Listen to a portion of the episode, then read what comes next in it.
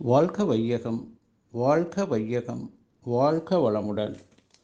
அருளாசன் அருள் தந்தை வேதாத்ரி மகரிஷி அவர்களும் இறைநிலையும் என்னுள் சுக்குமமாக இருந்தொழி இருபத்தி நாலு மூணு ரெண்டாயிரத்தி இருபத்தி ரெண்டு வியாழக்கிழமை இன்றைய அருத்தந்தை வேதாத்ரி மகரிஷி அவர்கள் நாள்காட்டி வரிகளுக்கான கைவரிகளையும் அதற்கான விளக்கத்தையும் சிறப்பிக்க வேண்டுமாய் சங்கல்பம் மேற்கொள்கிறேன். அனைவரையும் பணிவோடு முதற்கண் வணங்கி ஆரம்பிக்கலாம் என்றிருக்கிறேன். அனைவருக்கும் இனிய காலை வணக்கம். வாழ்க வளமுடன். சாமிஜியினுடைய இன்றைய நாள்காட்டி வரிகள். கற்பு என்பது ஆணும் பெண்ணும் உயிரை விட மேலாக போற்றக்கூடிய ஒழுக்கமாகும் என்று சாமிஜி நமக்கு இந்த வரிகள் கொடுத்துருக்குறாங்க.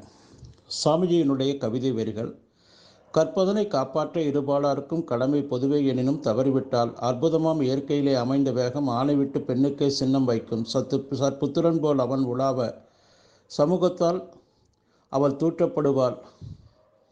அதனால் நற்பண்பாம் கற்பொழும்பை உயிரினு மேலாய் நாடுகின்றாய் அறிவுடைய பெண்களெல்லாம் என்று சாமிஜி ஒரு கவிதை வரிகள் கொடுத்துருக்குறாங்க. இன்னொரு கவிதை வரிகள் ஆன முதலில் அதிகம் செலவானால் மானமிழந்து மதிகட்டு போன திசை எல்லோருக்கும் கல்லனாய் இயல்பிறப்பும் தீயனாய் நல்லார்க்கும் பொல்லானாம் நாடு என்று இந்த சித்தர் வரிகள். நாம் புரிந்து கொள்ள வேண்டியது என்ன?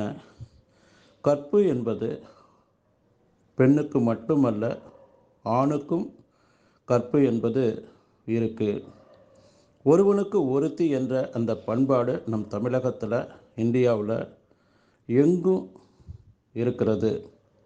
ஆனால் இதே வெளிநாடுகளில் சாமிஜி இந்த கற்பு என்ற அந்த தலைப்பு பற்றி அவங்க பேசும்போது அந்த பெண்களுக்கு எதுவுமே சரியாக புரியறதில்ல. ஏன்னா ஒரு ஆண் நாலஞ்சு திருமணம் பண்ணியிருக்காங்க ஒரு பெண் அவங்களும் மூணு நாலு அஞ்சு திருமணம் பண்ணியிருக்கிறாங்க அவங்களுக்கு இந்த கற்பு கற்பு என்பதை பற்றி பேசும்போது அவர்களுக்கு புரியவே வைக்க முடியல. அதன் பிறகு சாமிஜி விளக்கமாக அதற்கு உண்டான உதாரணங்களோடு எல்லாம் சொல்லும் பொழுது ஒரு பெண் என்ன பண்ணுறாங்க சாமிஜி பாகத்தில் விழுந்து சாமிஜி எனக்கு இன்னொரு பிறவி இருக்கும் என்று சொல்லி சொன்னால் நான் தமிழகத்தில் கற்பழுங்கோடு நான் பிறக்கணும் சாமிஜி என்று அவங்க பாதத்தில் சாமிஜியினுடைய பாதத்தில் விழுந்து வணங்குறாங்க. பொதுவாக பார்த்திங்கன்னா இன்றைய காலகட்டத்தில் மீடியாக்களெல்லாம் ஏழ்மை காதல் என்ற இந்த ரெண்டின் அடிப்படையில் பார்த்திங்கன்னா எல்லாமே இரட்டிப்பு உணர்ச்சிகளை தூண்டக்கூடிய வகையில் சித்தரிக்கப்பட்ட நிறைய செய்திகளை நிறைய குறும்படங்களை நாம் விளம்பரப்படுத்தி கொண்டே இருக்கிறாங்க. அதை பார்க்குற ஒவ்வொரு ஆணுக்கும் பெண்ணுக்கும் அந்த பாலுணர்வு என்பது அது அதிகமாகி அவர்கள் வந்து தன்னுடைய அந்த வித்து சக்தியை இழந்து ஒழுக்க சீலராக திகழக்கூடிய அந்த தன்மை மாறி அதற்கு புறம்பாக அருகுண வயப்பட்டு ஐந்து பெரும் பழிச்செய்கள்னு சொல்லக்கூடிய பொய் கொலை களவு சூது பாலொழுக்க தவறு என்ற அந்த செயல்களில் ஈடுபடுறாங்க. நாம் புரிந்து கொள்ள வேண்டியது என்ன? அந்த பாடல் வரிகளில் சொல்கிறாங்க ஆன முதலில் அதிகம் செலவானால் மானமிழந்து மதிகட்டு போன திசை. எல்லோருக்கும் கல்லனாய் இயல்பிறப்பும் தீயனாய் நல்லாருக்கும் பொல்லானாம் நாடு. இந்த நம்முடைய அந்த இறை நிலையாக நாம் மாறுவதற்கு நம்முடைய அந்த வித்து சக்தி தான் நமக்கு ஆதாரம் உயிர் தான் ஆதாரம்.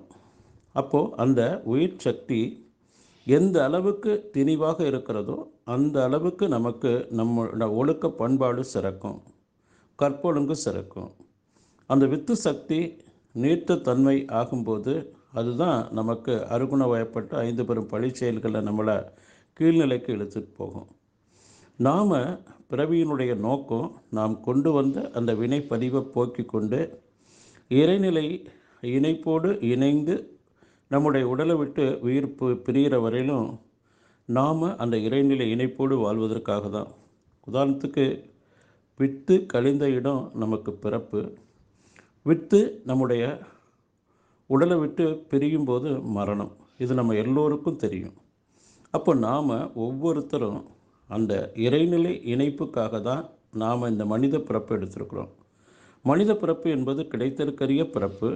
அதில் ஒவ்வொரு ஆணும் ஒவ்வொரு பெண்ணும் இந்த உயிர் சக்தியை நல்ல நம்ம சுவாமிஜி கொடுத்துருக்கக்கூடிய உயிர்நல பயிற்சி மூலமாக நல்ல தெளிவு செய்து கொண்டு உடலில் சோற விட்டு கொண்டு வாழும்போது வாழ்க்கையே சொர்க்கமாக இருக்கும். கற்பொழுங்கோடும் ஒழுக்க சீலராகவும் திகழலாம்னு சொல்லி நன்றியோடு நிறைவு செய்து கொள்கிறேன். இன்றைய சிந்தனையை வாழ்க வளமுடன் வாழ்க வளமுடன் வாழ்க வளமுடன்.